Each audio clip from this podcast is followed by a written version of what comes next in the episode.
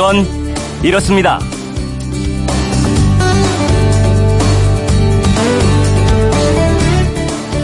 안녕하십니까, 오승훈입니다.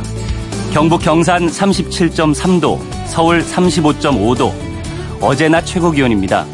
우리 한반도가 열돔, 열로만 돈 돔구장에 갇힌 형국이라고 하죠. 그래서 올여름 더위가 천구백구십사 년보다 더 심할 수 있다, 이런 예상이 많은데요. 천구백구십사 년은 대체 얼마나 더웠길래 자꾸 이런 얘기가 나오는 걸까요?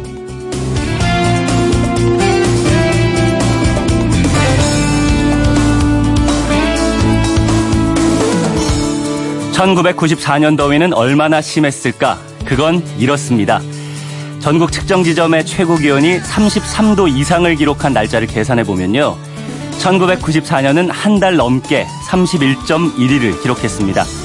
최근 삼십 년 중에 가장 많은 날짜고요. 두 번째로 더웠던 이천십육 년 이십이 점 사일에 비해서도 열흘가량 깁니다. 천구백구십사 년이 이렇게 더웠던 건 북태평양 고기압이 일찍 발달해서 장마전선이 조기에 막을 내렸고요. 태풍이 올라오다 약해지면서 따뜻한 공기를 밀어올리고 한반도에 습한 공기를 더하면서 열기를 끌어올렸기 때문인데요. 공교롭게도 당시의 이 기상 조건이 올해와 아주 비슷하다는 겁니다. 기상 전문가들 예상이 맞는다면 가볍게 볼 일은 아닌데요. 어제 편의점 앞을 지나다 보니까 얼음컵 매진이라고 써 있더라고요. 이 더위 때문에 얼음이나 하드, 이 아이스크림이 배겨나질 못하고 있는데요. 이렇게 하드가 다 없어지는 걸 네 글자로 하면 뭔지 아십니까? 다이하드라고 합니다. 다이하드. 네, 날씨가 너무 더워서 아재 개그 한번 해봤습니다. 불쾌지수가 높아질수록 우리 웃으면서 지내야겠습니다.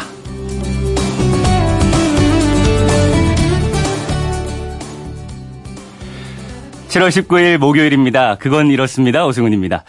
날이 너무 더워서 밖에 나가기가 무서울 정도인데요.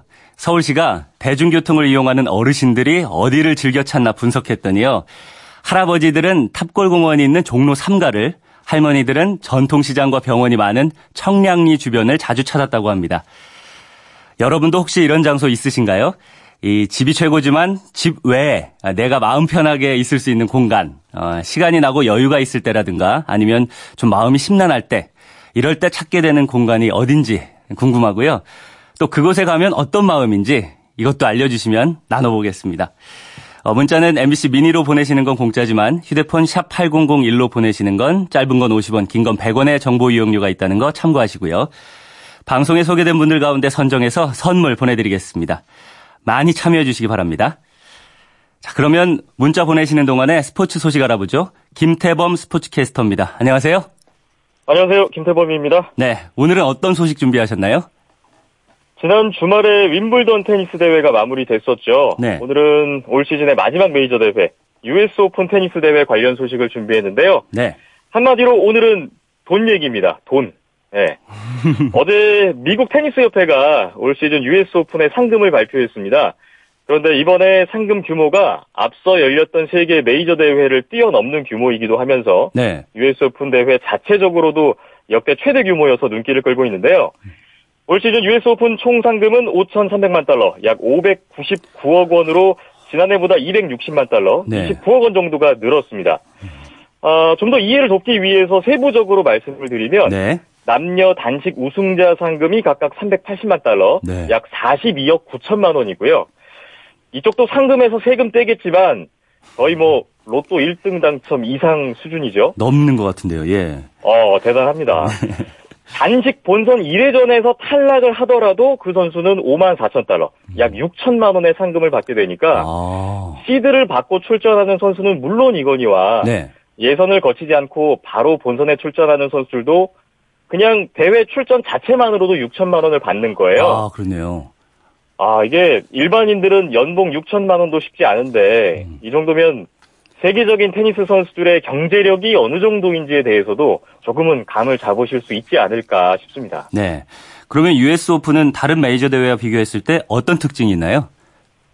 말씀드린 대로 일단 상금이 가장 많이 걸려있다는 특징이 있겠죠. 네. 어, 호주 오픈하고 윈블던 우승자 상금이 삼십삼억 삼천만 원인데 그보다 거의 십억이 많고요. 네. 프랑스 오픈 우승자 상금인 이십팔억 구천만 원과는 무려 십사억 차이가 납니다. 음. 참고로 지난 일월에 우리나라의 정현 선수가 호주 오픈에서 사 강에 올랐을 때 그때 상금이 칠억 삼천만 원이었거든요. 네. 만약에 유에스 오픈에서 같은 사 강이면 십억 사천만 원을 받습니다. 음. 그래서 선수들이 유에스 오픈을 더 선호하는 대회다 뭐 이런 말도 있는데요.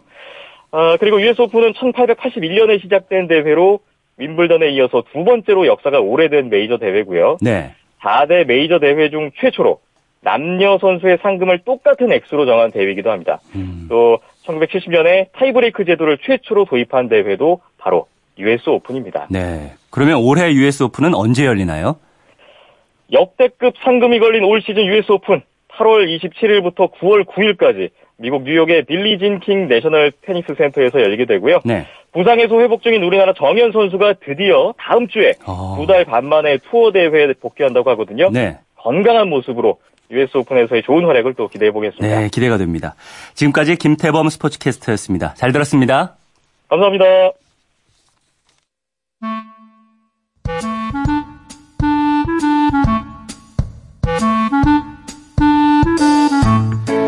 오늘을 꽉 채워질 생활정보 알려드립니다. 오늘을 채우는 여자 곽지연 리포터 나오셨습니다. 안녕하세요. 네, 안녕하세요. 네, 곽지연 리포터. 오늘은 생활정보는 무엇인가요? 네. 아, 너무 더워서요. 요즘 음. 보면 시원한 아이스커피 아니면 탄산음료 찾으시는 분들도 많더라고요. 네, 얼음 들어있는 거 많이 뭐, 마시는 것 같아요. 예. 근데 혹시 콜라 많이 드세요? 네, 콜라 저도 좋아합니다. 아, 좋아하세요? 네. 근데 사실 콜라가 안 좋잖아요. 맞아요. 뭐 치아에 안 좋다, 설탕이 많다. 그렇죠. 이런 안 좋은 얘기들만 참 많은데요. 근데 이 콜라가 치료에 쓰인 적이 있다고 합니다. 아, 콜라를 치료에 쓴다고요? 네. 네. 극심한 변비로 고생하던 환자에게 음. 대장 내시경으로 콜라를 주입했대요. 네.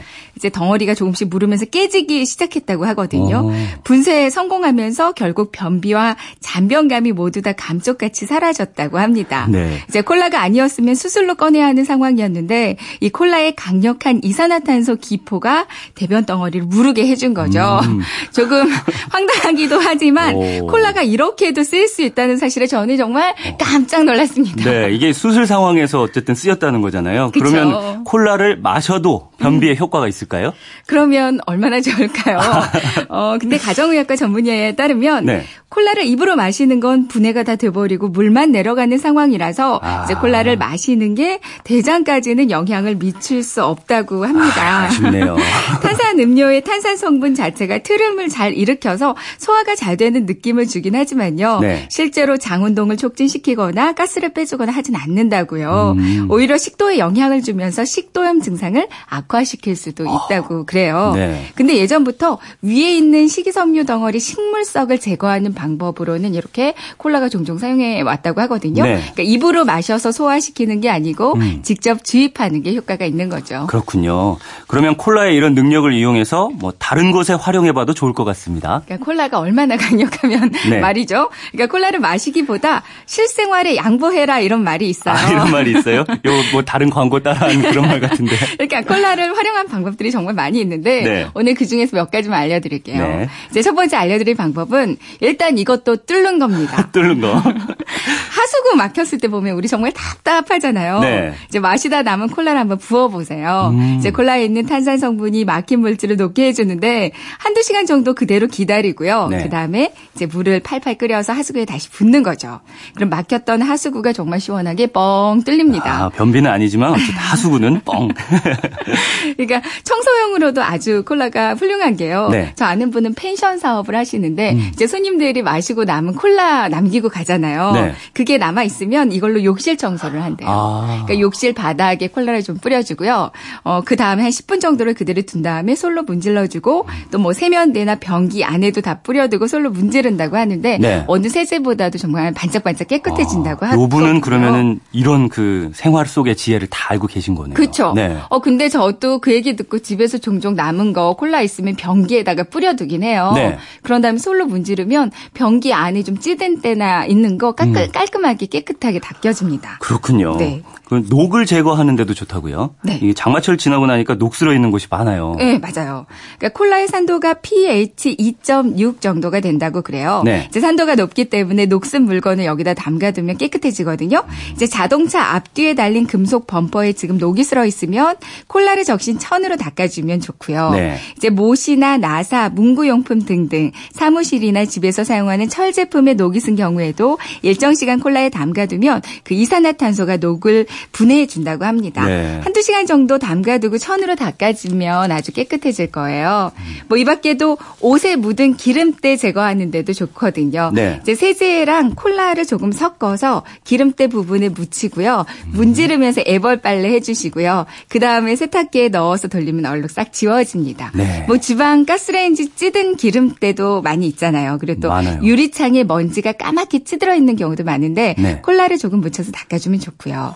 우리 머리카락에 껌 붙는 상황들 있어요. 아, 요것도 콜라가 뭐 영향을 할 수 네. 있어요? 예. 네. 작은 그릇에 콜라를 담아서 이제 껌 붙은 머리카락 부분을 잠깐 담갔다가 떼내보세요. 음. 깔끔하게 껌 붙은 게 떨어집니다. 네. 이거 다 들으니까 콜라 마시지 말고 실생활에 양보하라. 이 말이 딱이다 싶습니다.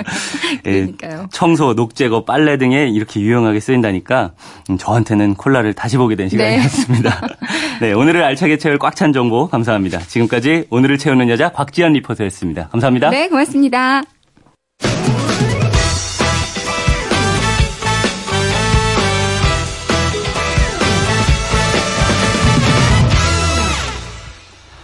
네, 시간이 나고 여유가 있을 때 아니면은 마음이 좀 심란할 때 이럴 때 집 말고 찾아서 편하게 있을 수 있는 공간은 어딘지 또 그곳에 가면 어떤 마음이 되는지 이런 내용으로 오늘 문자 주십시오 부탁을 드렸는데, 드렸는데요.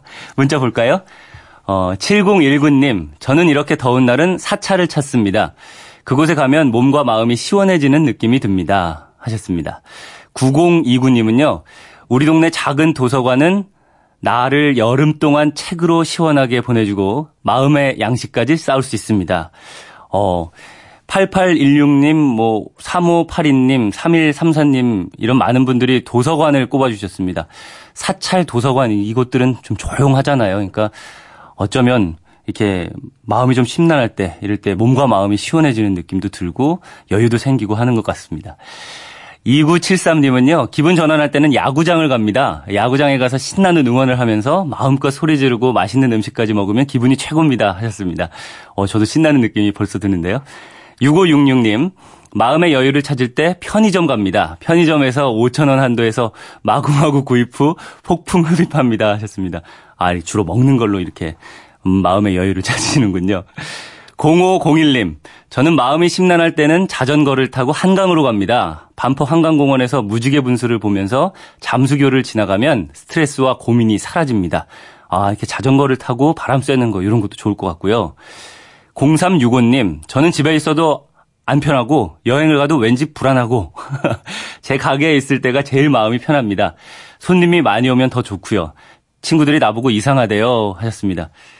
어, 그러게요. 일을 하면서 이제 마음이 편한 걸 느끼시는 거잖아요. 저도 좀 이상하다는 생각은 드는데 어쨌든 뭐 개인적으로 이렇게 마음 편하게 만들 수 있는 방법이 있다는 거 그거 얼마나 좋은 겁니까? 네. 청취자 여러분의 참여로 만들어가는 그건 이렇습니다. 오승훈입니다. 여러분들의 참여 만나봤고요. 저는 잠시 후에 돌아오겠습니다.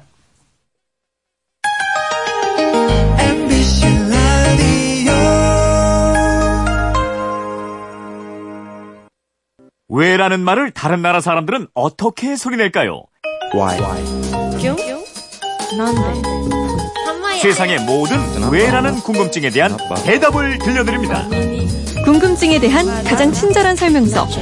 그건 이렇습니다.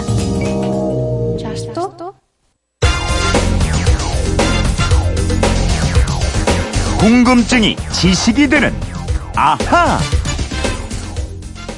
이천이십 년까지 최저임금 일만 원을 이룬다는 목표는 사실상 어려워졌습니다. 결과적으로 대선 공약을 지키지 못하게 된 것을 사과드립니다. 네, 문재인 대통령이 이천이십 년까지 최저임금을 만 원으로 올리겠다는 공약을 사실상 지키지 못하게 됐다면서 사과를 했는데요. 휴대폰 뒷번호 이팔일팔 쓰시는 청취자가 이런 궁금증 보내주셨습니다. 우리나라에서는 최저임금을 결정할 때마다 논란이 많은데요. 최저임금제는 처음에 왜 도입됐나요? 다른 나라도 우리와 비슷하게 결정하나요?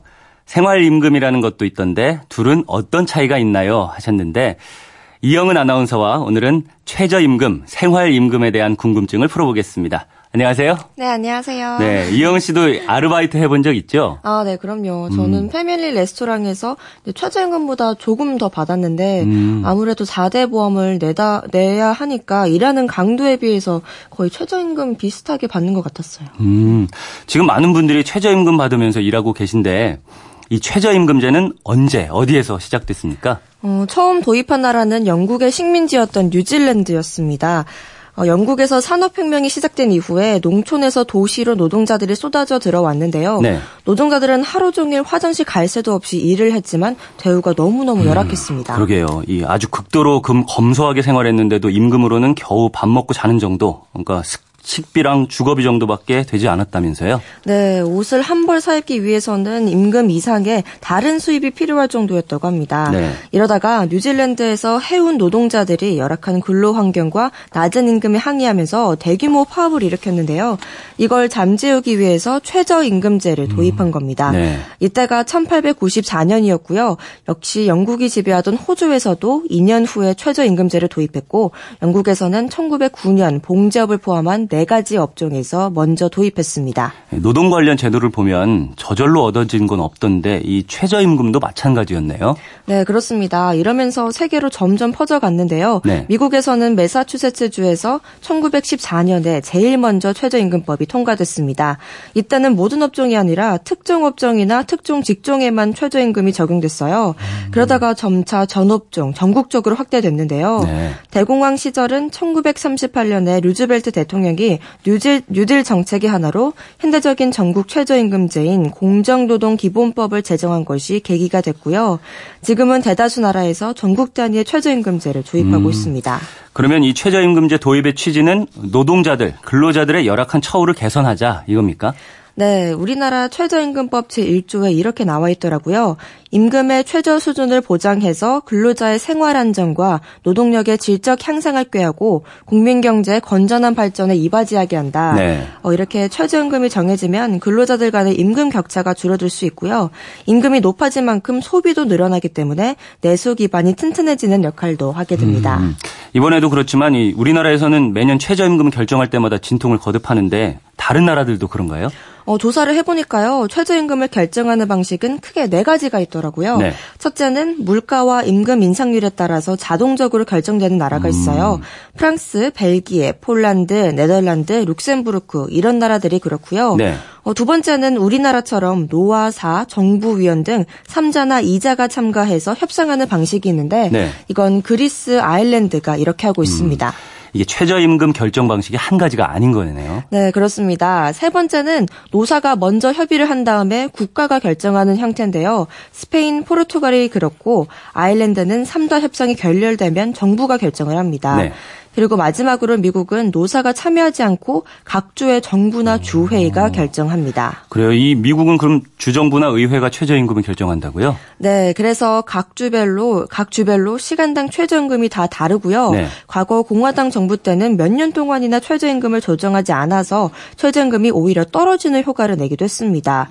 그러다가 이천십이년에 패스트푸드 식당 노동자들이 최저임금 인상 등을 내걸고 연대 파업을 벌이기도 했는데요. 네. 이런 움직임이 결실을 맺어서 이천십오년에 뉴욕주를 시작으로 미국 전역에서 시간당 최저임금이 십오 달러 이상으로 확산되고 있습니다. 음, 노사가 이 직접 협상을 하지 않는 나라가 많으니까 우리처럼 매년 큰 소리가 나는 건 아니겠어요? 네. 그리고 기본적으로 외국에서는 최저임금이 임금의 하한선 역할만 할 뿐이지 최저임금보다 많은 임금을 지급하는 경우가 대부분입니다. 네. 반면에 우리나라에서는 최저임금이 곧 일반임금, 월급, 월급인 경우가 많다 보니까 노사 모두 서로 민감해질 수밖에 없는 측면도 있습니다. 그게 요인이 제일 큰 것 같아요. 이 최저임금이 어떻게 시작됐고 결정되는지는 이해가 됐고요. 이제 생활임금에 대해서도 알아보죠. 네, 최저임금이 최근 이 년 동안 큰 폭으로 오르긴 했지만 그 전에는 금액이 너무 작아서 최저임금만으로는 안정된 생활이 좀 어려웠습니다. 네. 그래서 특히 비정규직 노동자들에게 최소한의 생계를 보장하기 위해서 최저임금보다 높은 수준으로 지급한 임금이 바로 생활임금입니다. 음, 그러면 최저임금보다는 금액이 훨씬 높겠네요. 어, 올해 시간당 최저임금이 칠천오백삼십 원이었는데요. 네. 서울시가 책정한 올해 생활임금은 구천이백십일 원이니까 최저임금보다 이십이 퍼센트가 많습니다. 그리고 광역단체 중에서는 가장 먼저 이천십사 년에 생활임금 조례를 만든 경기도가 팔천구백 원, 음. 최저임금보다 천삼백칠십 원 많고요. 네. 광역단체 가운데 생활임금이 가장 높은 곳은 전라남도인데 구천삼백칠십 원입니다. 음, 근데 이 생활임금이 적용되는 대상인 사람들은 얼마 안 되는 거 아닌가요?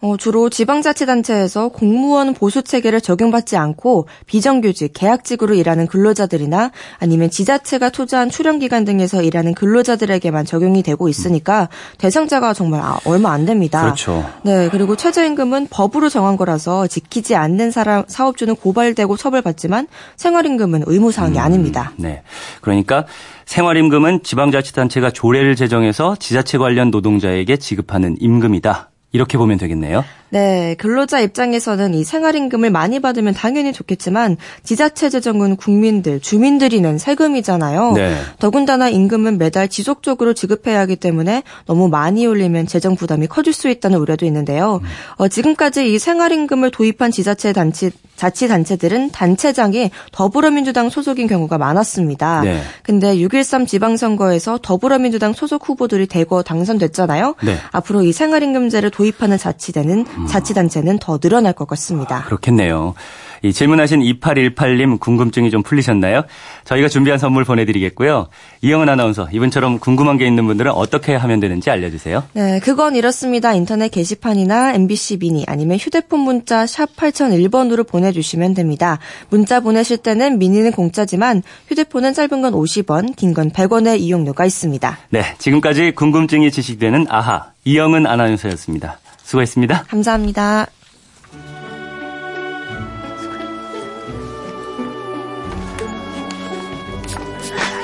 네, 스윗박스의 노래 Life is, Life is Cool 듣고 오겠습니다.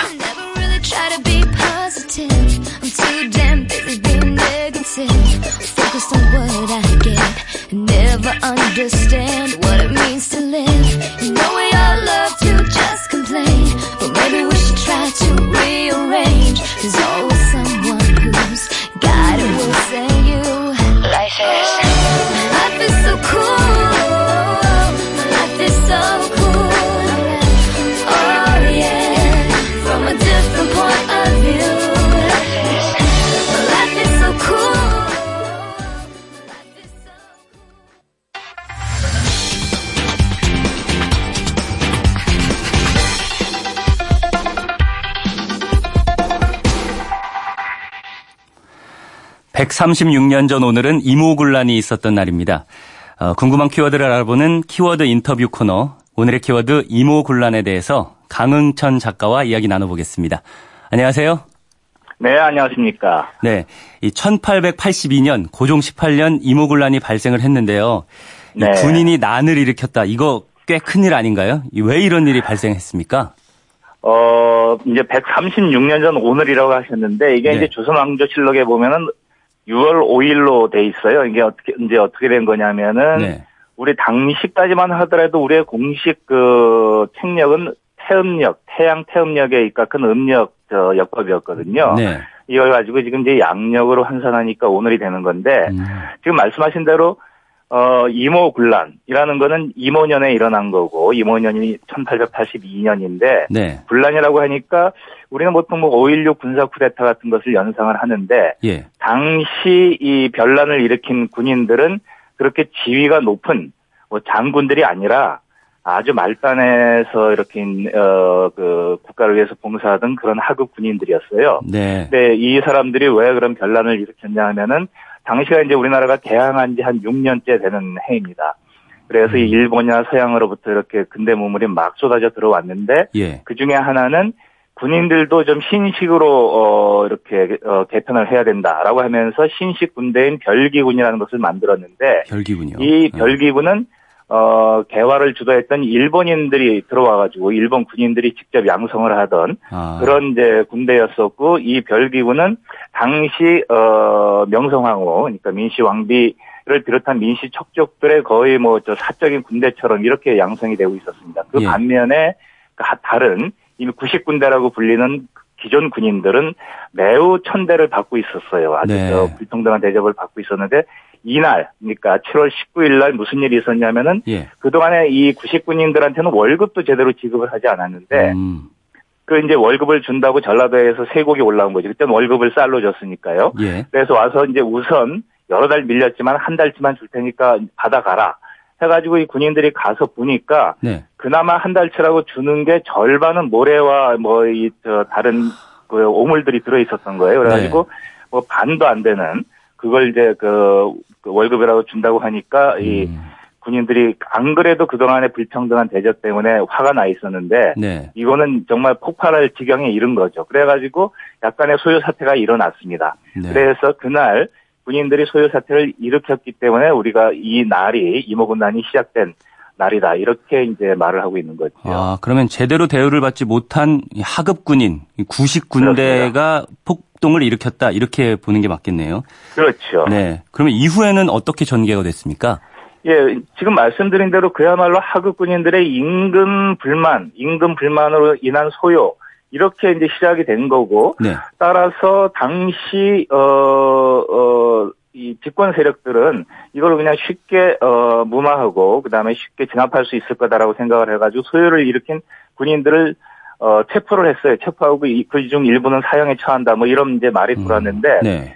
그러한 하급 군인들에 대한 어, 체포와 처형을 주도한 사람이 흥선대원군의 형 이최응이라는 사람입니다. 예. 그러니까 당시 흥선대원군은 그 이전에 개혁 정치를 하다가 쫓겨난 지 한 십 년 가까이 됐었거든요. 예. 그리고 이제 그 형하고는 굉장히 사이가 안 좋았던 거죠. 그래서 음. 흥선대원군의 형이 그 하급 군인들을 핍박을 하고 사형을 한다고 하니까 이제 군인들이 어, 집단 소유의 움직임을 보이기 시작하는 겁니다. 그리고 자기들의 힘으로 안 되니까 당시 운영궁에 물러나 있던 흥선대원군을 쫓아가서 하소연을 하는 거죠. 음. 왜냐하면 흥선대원군은 어 당시로서는 이 개혁 내지 일본이나 서양이 주도하는 개혁에 대한 반대 세력, 반개화 세력의 중심점으로 이렇게 인식이 되, 되고 있었기 때문에 아, 예. 흥선대원군을 찾아가가지고 억울한 사연을 호소하고 정말 이것 좀 어떻게 해달라 이랬, 이랬었는데 흥선대원군은 당연히 정치적인 야심이 있던 사람이고 그동안에 십 년 동안 권력을 잃고 절제부심을 하고 있었기 때문에 네. 이거를 자신의 권력을 되찾을 수 있는 좋은 기회로 여깁니다.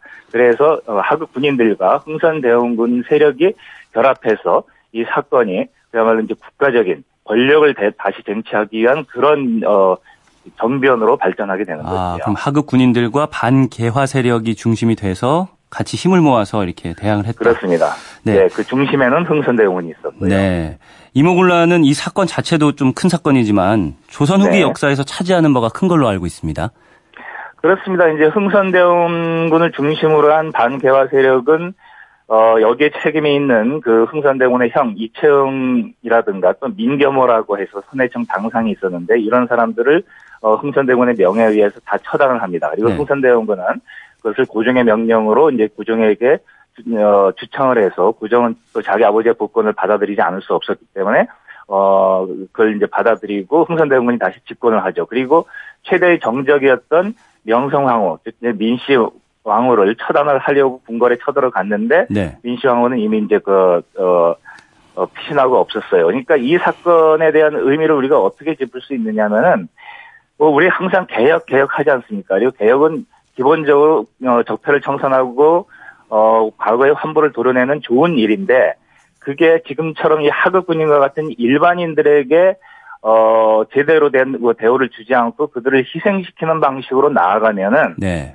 그게 어떤 결과를 초래할 수 있다라는 것을 명확하게 보여주는 건데, 단 여기서 문제는 그 하급 군인들과 그들과 결탁한 흥선대원군이 이런 도도한 개혁의 흐름, 개화의 흐름을 완전히 어, 어, 대체할 수 있는 그런 비전을 가지고 있었느냐면 그게 아니었다라는 거죠. 음. 그래서 비극이 일어났고 여기에 이제 그 밀린 기득권 세력들이 청나라의 지원을 요청하면서 청나라 군대가 들어와가지고 흥선대원군을 중고로 납치해가고 다시 그 기존의 기득권 세력들에게 권력을 돌려주는 방식으로 어렵게 외세에 의해서 사태가 정리됐기 때문에 네. 이거는 기본적으로 잘못된 개혁의 방식, 잘못된 개화의 방식이 음. 모든 것을 다 이렇게 망쳐놓은 그런 대표적인 사건이라고 보고 우리가 귀감으로 삼아야 될 것 같습니다. 네, 또 이때부터 우리나라의 외국 군부대가 항상 주둔을 하게 됐다고 알고 있는데요. 네, 그렇습니다. 지금도 저 용산에 그 미군 부대가 있지 않습니까? 네. 이제 미군 부대는 이제 좀 있으면 평택으로 간다고 하는데 거기에 이 저 임오군란을 일으킨 군인들이 많이 있었어요.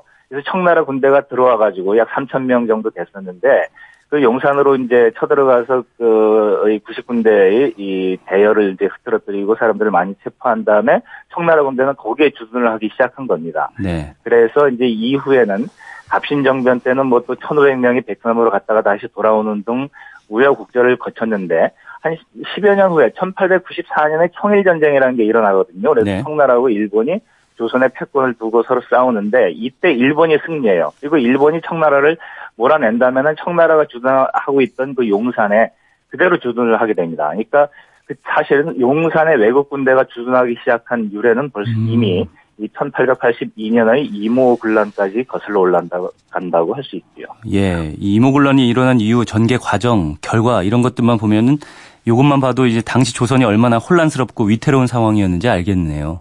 예, 음. 가장 중요한 건 역시 이제 개혁이라는 거는 그게 이제 하, 그 그렇게 하지 않으면 나라가 망할 지경에 왔다는 걸 보여주는 거거든요. 네. 그렇다면 개혁은 진짜 잘해야 되고 무엇보다도 그 나라 국민, 뭐 당시 이제 백성이라고 했던 어 민중과 연대를 해서 나가야 되는 겁니다. 그들을 희생시키면서 하려고 했다가는 언제 이와 같은 일들이 폭발할지 모르는 거니까 네. 특히 이제 우리가 개혁을 이렇게 그 필요로 하는 그 시기에는 늘 염두에 두어야 될 사건이 아닐 수 없습니다. 네, 지금까지 말씀 중에 계속 이렇게 내용을 넣어주셨는데 제가 궁금한 네. 게 이 지난 어 백삼십육 년이 지난 지금 우리한테도 네. 시사하는 바가 네. 있을 것 같아요. 이걸 좀 정리를 해 주시죠. 그렇죠. 제가 뭐 계속 말씀드린 것처럼 네. 항상 이제 그 개혁, 이때는 개화라 그랬죠. 그러니까 서양의 근대적인 문물을 받아들이는 개화라고 했는데 그와 같이 어떤 이제 외국의 선진 문물을 받아들이든가 아니면 내부의 어떤 여러 가지 문제점들을 이제 고쳐나가든가 하는 개혁이라는 것이 필요한 시기가 있고 사실 지금도 우리는 그런 시기 아닙니까?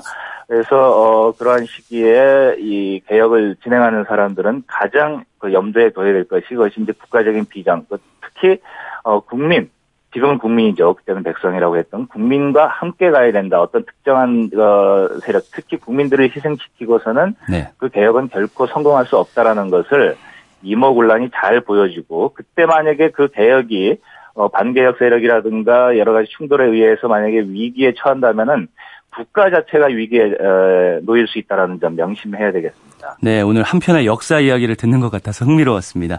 지금까지 강응천 작가님과 얘기 나눠봤습니다. 좋은 말씀 감사합니다. 네, 고맙습니다. 네, 오늘도 온도계를 자주 볼 것 같은데요. 기상청의 이효은 리포터 연결해서 날씨 알아보겠습니다. 네, 폭염의 기세가 가, 날로 강해지고 있습니다. 뜨거운 열기 속에 갇혀 있는 데다.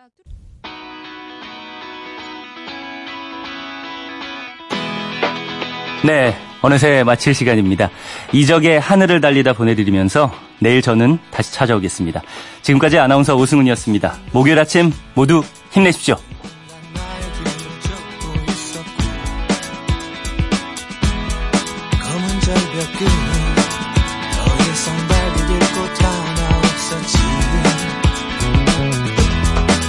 자꾸 목이 메어